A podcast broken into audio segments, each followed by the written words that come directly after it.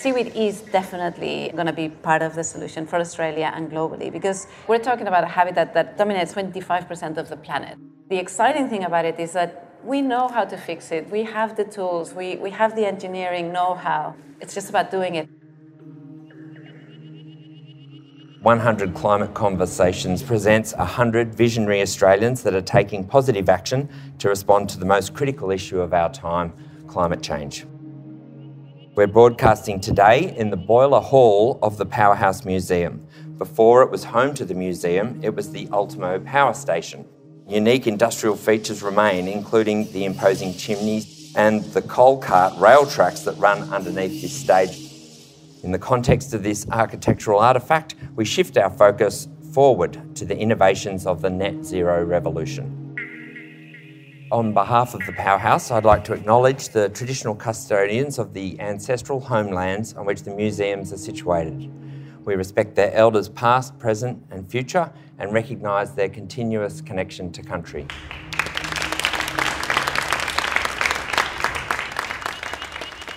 Uh, welcome. My name is Paddy Manning. I would like to introduce our guest, Adriana Vergés. Vergés is focused on the ecological impacts of climate change and the development of restoration solutions to rewild our coastlines.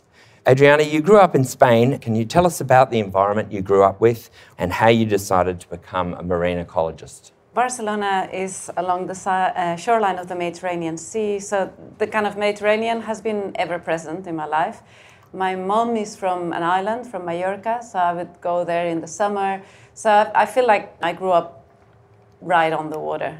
The reason why I became a marine scientist, I, I think the main thing that attracted me to it was the the mystery, the fact that we know so little about the about the sea. It's often said that we know more about the surface of the moon than we know about the deepest part of our ocean, and it's still true today.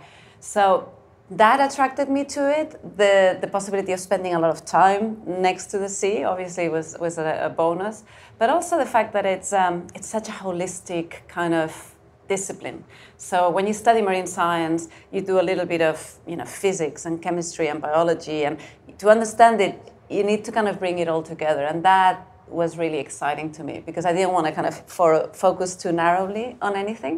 The oceans depend on the land and depend on the atmosphere. Everything is interconnected, and that's very much a feature of the degree itself.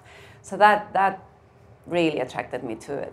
We love our coast um, and our beaches in Australia, but I understand you came to Australia for a different reason. I've never heard it called the Mecca of seaweed before. it is actually. Australia is the Mecca of seagrass and seaweed. Um, Australia has the largest number of seaweed species in the world. It is truly uh, amazing. And the first time that I went diving in Australia, I was blown away because, because of the diversity. Especially in Western Australia, it, it really is mind boggling for a, for a scientist, of course. And so you spent a bit of time here doing your PhD? Yeah. So I started coming here during my PhD, six months every year actually, um, and and I worked with a professor, his name is Peter Steinberg at UNSW, uh, who was a world leading seaweed scientist. And, and then I got hooked on, on Australia, fell in love with the place as well as the, the seagrasses and the seaweeds. How did climate come to be part of your focus as a scientist? Yeah, I think as a marine ecologist is you cannot not see climate change. You know, so for me, when I started my PhD, I was diving and setting up an experiment, and all of a sudden I realized that something very, very unique was happening. So the, the seagrass that I was studying is a clonal plant. In the Mediterranean, it mostly reproduces by just adding shoots. But that year, there was a huge heat wave. What year is this? 2003. Yeah. All the meadows were flowering, all of them. So, you know, I, most of the people I knew had never seen a seagrass flower in their lives, and all of a sudden it was full of it, and it was because of this heat wave. So I ended up kind of shifting my PhD and, and asking questions about about flowers and blah, blah, blah. But I guess it's a good example of how in marine science we're stumbling across it. It's not something that is happening in the future.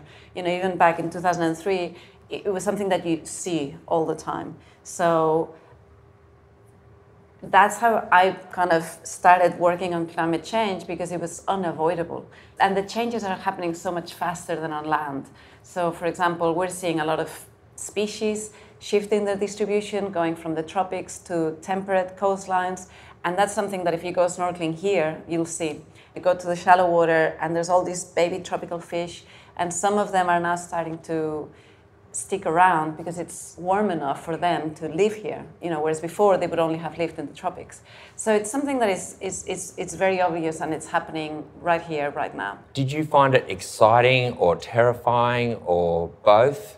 The terrifying was always a bit of an abstract one. It's more like one of my PhD students was working on oceanographic models and looking at how we predict the temperature of the ocean is going to change and how that will affect the distribution of the main kelp species in Australia.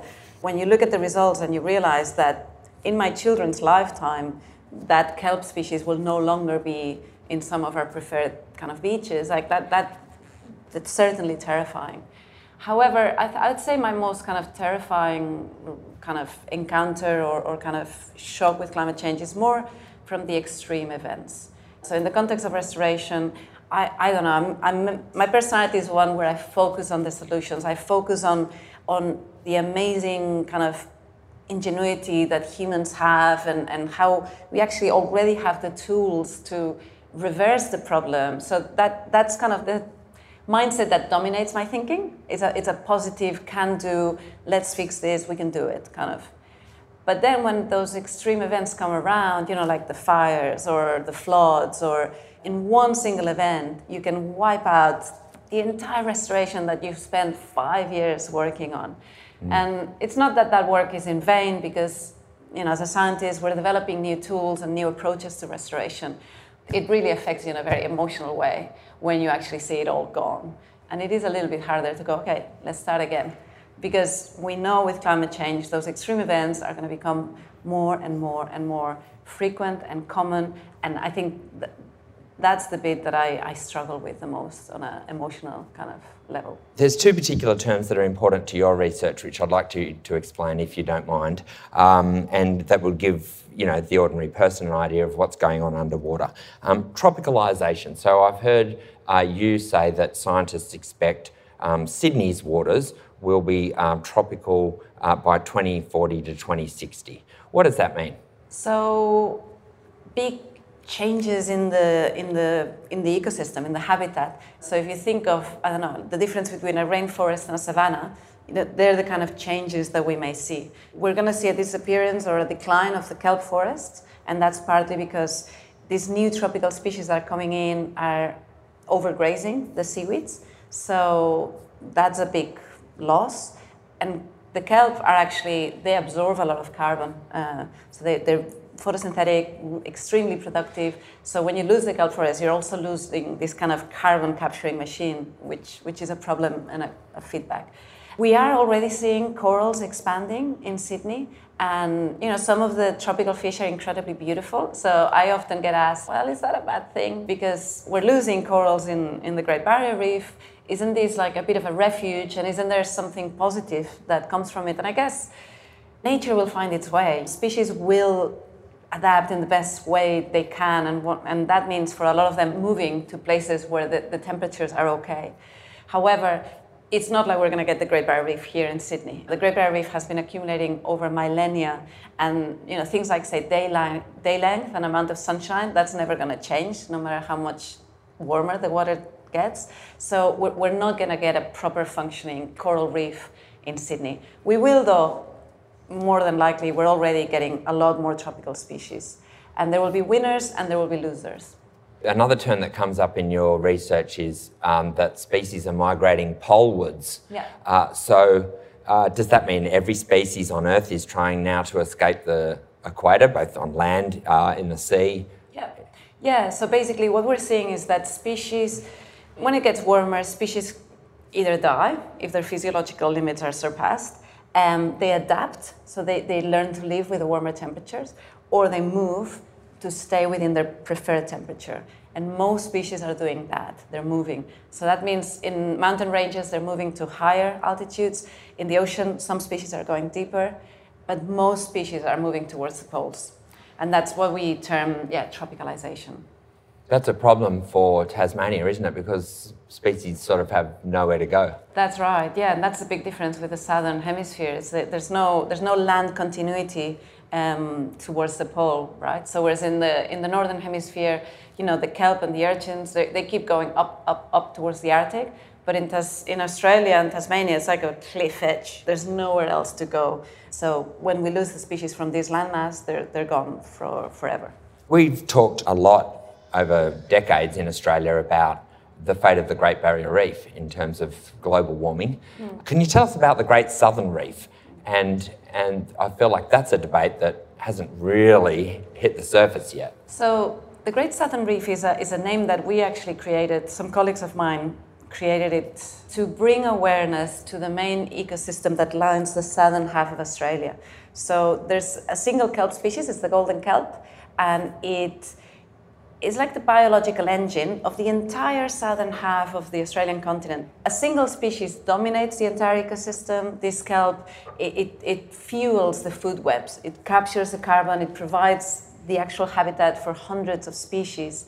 And it's where most Australians live. So 70% of us live right next to this great southern reef. And yet most people don't know anything about it. So most people don't know that we are losing our kelp forest. So everybody knows that we're that the coral reefs are bleaching and that that's that's a problem but very few people know that a very similar thing is happening to our seaweeds right here. And this great southern reef also has huge economic um, value.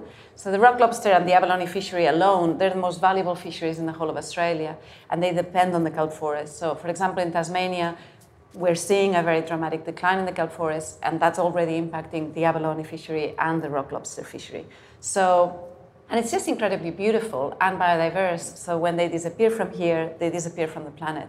And we're talking about, you know, incredibly beautiful sea dragons and giant cuttlefish and like incredibly beautiful and special creatures that we don't know enough about.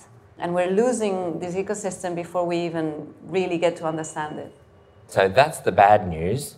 I understand that you went almost deliberately looking for a good news story that you could tell. Um, and that's partly how you came to launch Operation Crayweed. Can you kind of join the dots for yeah, us there? Yeah.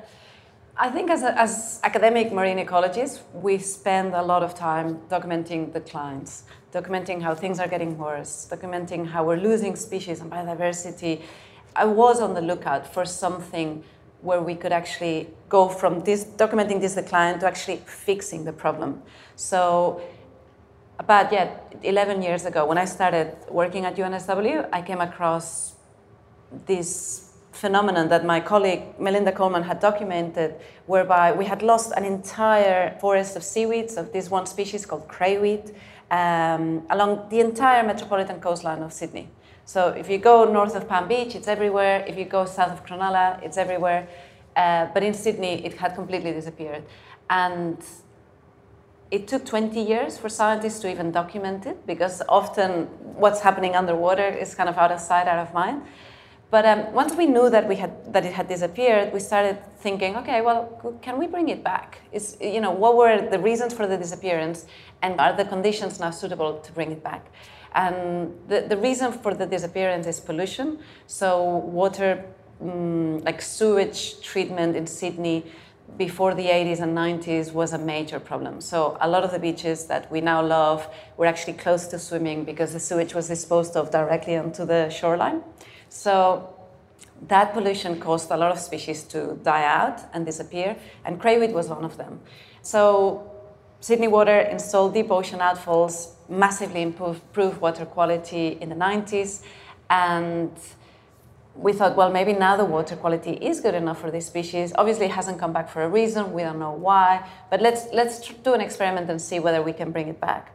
And we also did a whole lot of studies to work out first of all, is this species really worth saving? Like, is it, is it really special? To the likes of me, every seaweed is special, but what does it do for the ecosystem, right? So we did a whole lot of biodiversity studies and we found that you can find 10 times more abalone next to crayweed than next to other kelp species.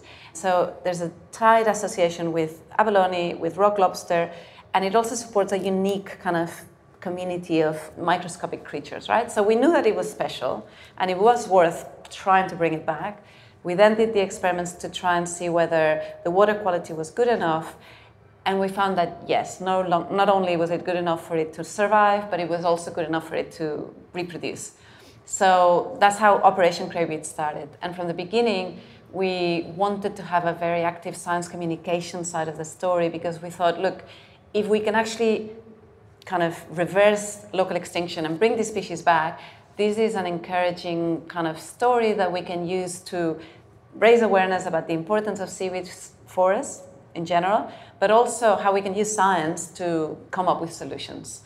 So that's one of the main projects that I've been working on for the last yeah, 10, 11 years. Well, we went snorkeling yesterday at your very first plot. Uh, thank you for taking me out when I could keep up with you. Uh, what I saw was uh, so we were out at Malabar yesterday. Thankfully, it wasn't raining, and that was your first plot, I think, in 2011, right? And um, 20 square meters only that you planted. Yeah. What I saw, as again as a layperson, was a pretty degraded kind of um, sea bed with some, as you, as you explained, some um, urchin barrens and some bleached seaweed. I mean, to be honest, I didn't know that seaweed bleached. I found out yesterday from you. And then you took me to some quite miraculous little clumps of healthy looking crayweed. Uh, which of course I've probably swum over a number of times but never noticed.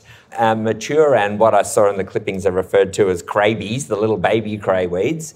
And they had a really firm grip on the, you know, on the rock that they, you know, were um, growing out of you were explaining there were hundreds, you know, your crayweeds have propagated now hundreds, what, they're in their third generation, so they live three to eight years, and they've propagated hundreds of metres from where you started.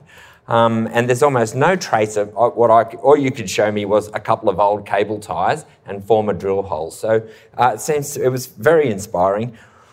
What made you happiest to see yesterday? So what I love about going back to those sites is to see how how nature finds its own way. So you give it a little helping hand and it just takes off. And you know, we, we do our planting of crayweed at about three meters just because that's where we can actually work on scuba. But the natural habitat of the crayweed is more like on the um, where the waves are breaking.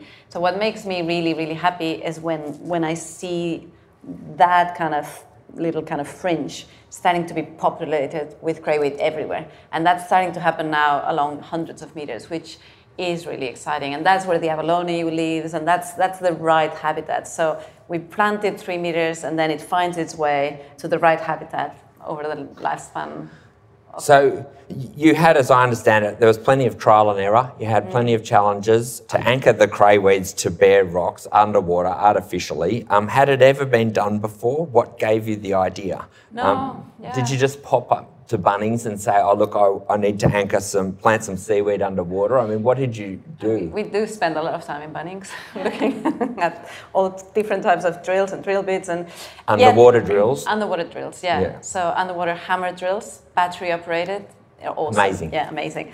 We also have like power power drills that are connected to a tank, but that's just a lot more cumbersome. So the technology is getting better and better. Uh, but yeah, it was a lot of trial and error. The thing about crayweed is because it lives in these rocks and where the waves kind of it's it's you know by its nature it's actually a, a tricky environment to work in. And we tried a, a lot of biodegradable materials. We didn't want to use plastic if possible, but we found that nothing else worked. So now we do kind of put in this kind of plastic meshes which we drill to the seafloor and they stay in for a couple of years while the crayweed takes off and then we start removing them. So and the, the idea is that we leave nothing behind like you saw. But yeah a lot of trial and error and time on the water and Yes, it is the most successful restoration project in Australia for seaweeds. There's not a lot of seaweed restoration happening globally. We're, we're ahead on land and in salt marshes and mangroves, but seaweed restoration is only now starting to really take off. That brings me to Operation Posidonia, your next project. So, if you could explain, uh, you moved from crayweed to seagrass. Can you explain why you uh, launched Operation Posidonia, what, you know, what it is, but also what happened. Seagrasses are, are incredibly important for capturing carbon. They can be 10 to 30 times more effective at capturing carbon than terrestrial forests. And they also support biodiversity and fisheries. They're incredibly important ecosystems. Seagrasses are different to seaweeds. So seaweeds are much more simple organisms, right? Seagrasses are actually terrestrial plants that have evolved to live on the water afterwards, right? And in Australia, they mostly live in estuaries, which is also where humans like to settle. So over the last kind of few hundred years, we have lost a third of the world's seagrasses globally, right? So it's, a, it's an ecosystem that is declining very fast.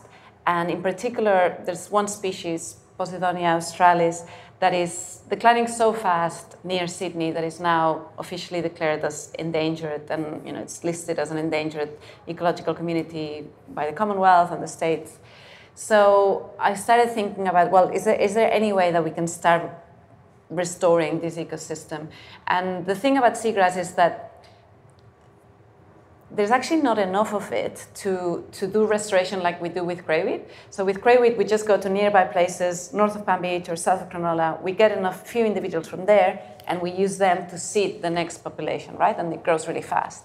With seagrass, it's a much, much more slowly growing species, and there's no, not enough of it to take it from here and put it there. So if we take it from the, here, this is a declining meadow that it's on the verges of extinction itself, so we, we just can't. So we developed a new approach, which was using the seagrass fragments that become naturally detached during storms. And that's a completely natural phenomenon that will always happen. Um, but we started seeing them going, actually, can we use those shoots? And, and, and can they're they still be, alive. They're still alive. They've washed up on the beach. That's it. They're still green. Wonder, could we use them for, for, for the restoration? So we started doing a pilot in Port Stephens and we put some collection stations. It worked incredibly well. So the, the community up there collected more than 1,500 shoots in just over a year. And that's people that go for a walk with their dog or people that care about plastic and they do plastic collections. So at the same time, you can collect these seagrass shoots put them in a station. Once we have enough of them, we do the planting. And we've been getting incredibly good survival. So over 70% of the shoots end up surviving. And that's again like the beginning of the, of, of the new kind of generation, if you like. You were targeting mooring scars. So that was, I mean, I've spent a bit of time on boats and um, I understand how the moorings work, but I was actually just doing the research for this. I was shocked to find that there are these horrible scars yeah. where they've ripped up the seaweed, just I suppose the chain as the boat moves around. That's it. Yeah. So so so swing moorings, traditional moorings have this heavy kind of weight and then a chain that attaches to the boat. And with the movement of the tide and the wind, the, the chain kind of drags along the seafloor and just destroys, rips, rips everything out. And those holes just keep getting bigger and bigger and bigger. Those mooring kind of and there's so many boats in, in New South Wales in estuaries that that's actually become a massive problem. It's now one of the main reasons for the decline of seagrasses. And the thing about it is, this is an easy problem to fix, right? So you get rid of the chain and you put a synthetic material that is neutrally buoyant and doesn't drag along the seafloor. And you know these kind of environmentally friendly moorings, we call them. Yeah. There's lots of different designs. They're being used effectively in many parts of the world we need to bring them to New South Wales.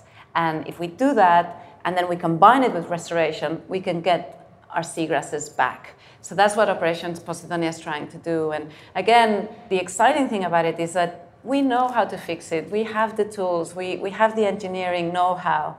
It's just about doing it now. What does it mean for, for ecologists now, like yourself, marine ecologists? Do you now have to kind of do a kind of triage and work out, okay, which we, we think there are going to be winners and losers from um, climate change amongst the species. Which, which species do we help? Which do we give up on? Yeah. Um, and how do you make those decisions? Yeah, I mean, I think I think that's a really, really big issue that we're going to encounter more and more and more. I mean, Australia is already making a decision that is it wants to save its coral reefs. So the federal government is investing a lot in, in saving the Great Barrier Reef. Arguably, unless we source the main reason for the decline, that's going to be futile. But um, yeah, I mean, are corals more worthy of, of, of saving, of using assisted evolution to produce super corals that are warm adapted? Like, are they more worthy of it than, say, the, the giant kelp forest of Tasmania? How do we make these decisions? And I think that's why we kind of need to, it's, it's not an ecologist's job, right? We need philosophers and ethicists and just general, you know, the general public to know enough about it so we can make a collective decision. if people don't even know what the issues are, how can they um, have an opinion, right? There's a kind of um, selective breeding aspect in a way to Operation Crayweed, isn't there? In that you are kind of deliberately replanting, as I understand it, crayweed that is more heat resistant. Can you explain? Yeah, so I mean, we haven't started doing that yet, but we have. What we have done is we have done kind of scientific studies to look at the genetic makeup of crayweed along in its entire distribution, and start. You know, we wanted to know: are, are there any particular forests of crayweed where there's evidence that they're more heat tolerant? And so far, what we've seen is that at the northern edge of the distribution in Port Macquarie, the, the crayweed there is, is existing in warmer temperatures, and it has a different genetic makeup. First, we need to demonstrate that they can put up with warmer temperatures better. And then, if, if so, we'll start investigating the possibility of introducing some of those warm adapted individuals into the populations of Sydney to kind of future proof that restoration and get them ready for the warmer waters that we know are unavoidable even in the best case scenario, if we meet the Paris Agreement, there's an, a certain amount of warming that is, is, is going to happen for, for definite.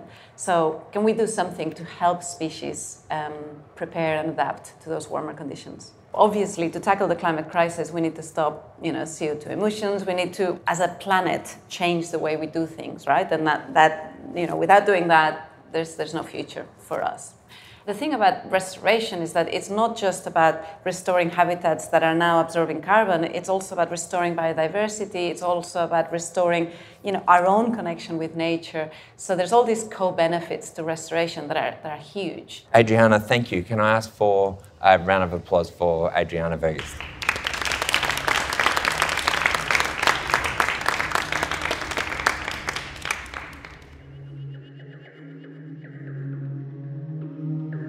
Visit the 100 Climate Conversations exhibition or join us for a live recording, go to 100climateconversations.com. This is a significant new project for the museum, and records of our conversations will form a new climate change archive preserved for future generations in the Powerhouse collection of over 500,000 objects that tell the stories of our time.